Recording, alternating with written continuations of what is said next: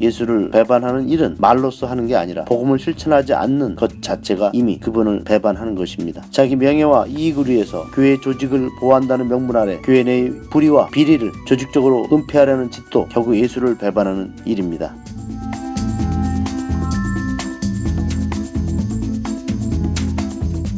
신성국 신부가 들려주는 요한 생명 이야기.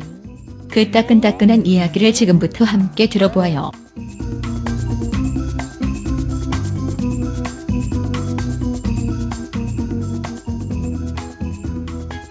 목소리 없는 사람들의 목소리 카톨릭 프레스 요한 생명 이야기 26번째 시간입니다.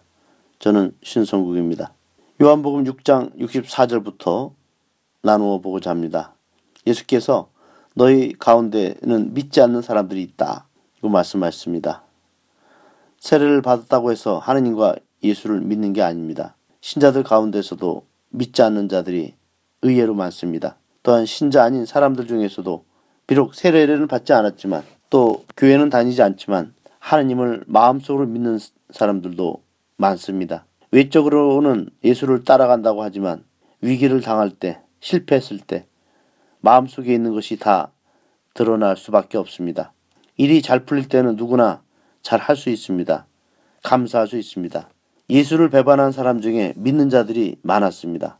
예수를 배반하는 일은 말로써 하는 게 아니라 복음을 실천하지 않는 것 자체가 이미 그분을 배반하는 것입니다. 자기 명예와 이익을 위해서 또 더욱 가관인 것은 교회 조직을 보호한다는 명분 아래 교회 내의 불의와 비리를 조직적으로 은폐하려는 짓도 결국 예수를 배반하는 일입니다. 교회가 우선이 아니라 우리에게 진정한 중요한 것은 예수를 사는 것입니다. 교회를 보호한다고 예수를 사랑하는 게 아닙니다.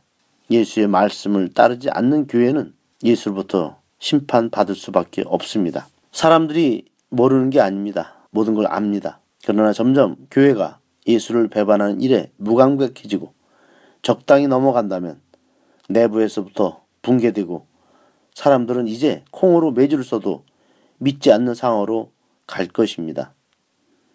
오늘날 유럽의 교회가 얼마나 많이 무너졌는지 또 문 닫고 있는지 우리는 생생히 지켜보고 있습니다. 교회의 유일한 자산은 신뢰입니다. 신뢰라는 그 뿌리가 그 토대가 약하면 또 뿌리가 썩게 되면 사람들은 등을 돌리고 이제 냉소적으로 바라볼 것입니다. 현재 한국교회 신뢰 지수에 빨간 불이 들어왔습니다. 오래전부터 청년 신자는 급격히 감소하고 있고 의식 있는 사람들은 이미 교회로부터 등을 뚫렸습니다. 예수를 진정으로 살지 못하면 교회는 생명력을 잃고 그리고 사람들로부터 외면받을 수밖에 없습니다. 요한복음 6장 66절의 말씀 이때부터 많은 제자들이 예수를 버리고 물러갔으며 더 이상 따라다니지 않았다. 사람들은 예수를 버립니다.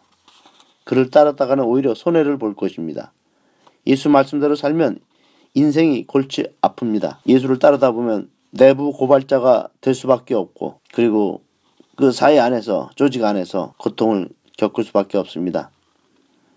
대한항공 조현민의 갑질 행포도 고발을 해야 하고 조현아의 땅콩 해양도 막아야 하고 그래서 회사로부터 쫓겨날 수밖에 없는 그런 사람들이 되어야 합니다. 예수를 떠난 자들은 어둠을 좋아합니다. 더 좋아합니다. 양심을 버리면 가책이 없어집니다.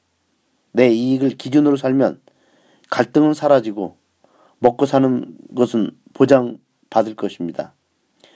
권력자들의 불편 부당한 행위를 눈 감아주면 승진도 잘 되고 돈도 넉넉히 들어오고 그래서 옛날에 모난 돌이 정 맞는다는 그 속담대로 살면 아주 살기가 편합니다.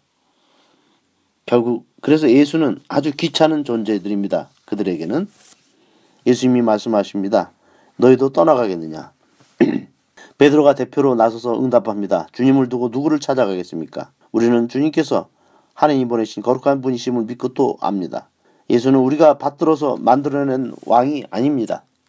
그야말로 하나님이 보내신 메시아, 사람의 아들이십니다. 이것이 신앙의 원칙입니다. 예수가 누군지도 모르면서 함부로 말하거나 믿어서는 안 됩니다. 소위 믿는 자들이 예수를 멋대로 조작하고 만들어냅니다. 하나님으로 도우신 예수는 온데간데 없고 내 이익을 위해서 또 내 어떤 목적과 수단을 삼고자 예수를 꾸미고 또 예수를 조작하는 그런 일을 서슴없이 범합니다. 특히 종교에서 기적을 일삼고 강조하는 사람들 대부분이 예수를 팔아먹는 사기꾼들입니다. 그들은 착하고 열심한 신자들을 무지몽매하게 만들어서 돈을 뜯어내고 자기 자신을 우상화시켜서 신처럼 받들게 합니다.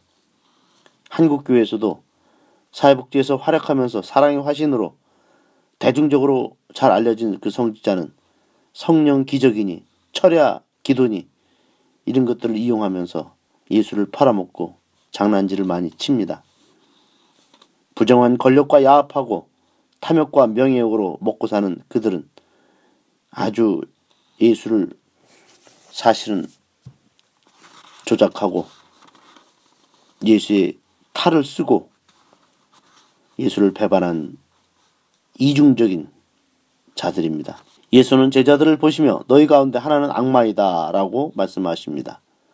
예수의 제자들 가운데 믿지 않은 자도 있고 심지어는 악마도 있다는 것입니다. 베드로는 말로만 신앙을 고백하고 있습니다. 아직까지 그의 마음속에서 예수에 대한 믿음을 소화하지 못했습니다. 예수가 붙잡혀서 대사제들 손에 넘어갔을 때 베드로의 태도는 신앙의 불완전함을 보여주었습니다. 예수와 함께 목숨까지 바치겠다고 맹세하고서도 정작 예수가 끌려가서 신문을 당할 때는 나는 모릅니다. 라고 배반합니다. 소위 말로만 다짐하고 맹세하는 신앙, 말로는 번지르르하게 예수에게 충성을 다한다 하면서 실제 삶 속에서는 딴판인 그런 위, 이중적인 신앙은 아직까지 뿌리를 내지 못한 그런 신앙입니다. 오늘 이것이 베드로의 신앙입니다. 나아가 악마와 손을 잡은 제자도 있습니다. 유다입니다. 유다에 대해서는 예수의 생의 마지막 부분에 나오기 때문에 그때 설명을 더 추가로 하기로 하겠습니다. 우리는 오늘 복음을 통해서 우리 신앙과 세월호 사건을 접목해 봐야 합니다. 사실 세월호 사건은 한국 종교의 실상이 실체가 드러난 상징적인 사건으로 볼 수 있습니다. 세월호 사건을 통해 우리 사회에 감춰진 부정부패가 적나라하게 드러났습니다. 이러한 사건들은 우리 사회를 비추는 거울입니다. 사건을 파헤치면 그 밑둥에 얽히고 설킨 부패의 사슬들이 고스란히 드러납니다. 세월호를 둘러싸고 밝혀진 정부 기관들, 세월호 소유진 국정원, 해운과 해경의 밀월관계, 청와대와 박근혜의 무능, 검찰과 사법부의 부정부패, 방송과 언론들의 쓰레기 기자들의 그 실체, 종교의 허상들, 우리 사회 구석 어느 구석 썩지 않은 것이 없을 정도로 심각한 부패 구조가 이미 세월호 사건 안에 모두 담겨져 있었습니다. 더 이상 이러한 사건이 일어나지 않기 위해서는 우리가 건강한 사회 그리고 정의로운 사회 그리고 진실이 통하는 그런 사회로 바꾸지 않으면 안 됩니다. 이 세월호 사건은 우리들에게 다시 새롭게 또 복음대로 살 것을 던져주는 커다란 회개의 그런 요청입니다. 고맙습니다. 또 다음번 여러분들 뵙겠습니다.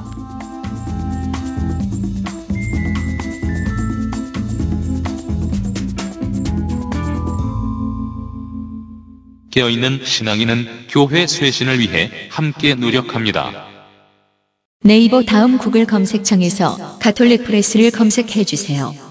목소리 없는 사람들의 목소리 가톨릭 프레스가 여러분의 참여를 기다립니다. 아, 맞다. 페이스북과 카카오 스토리 채널도 있어요. 윙크.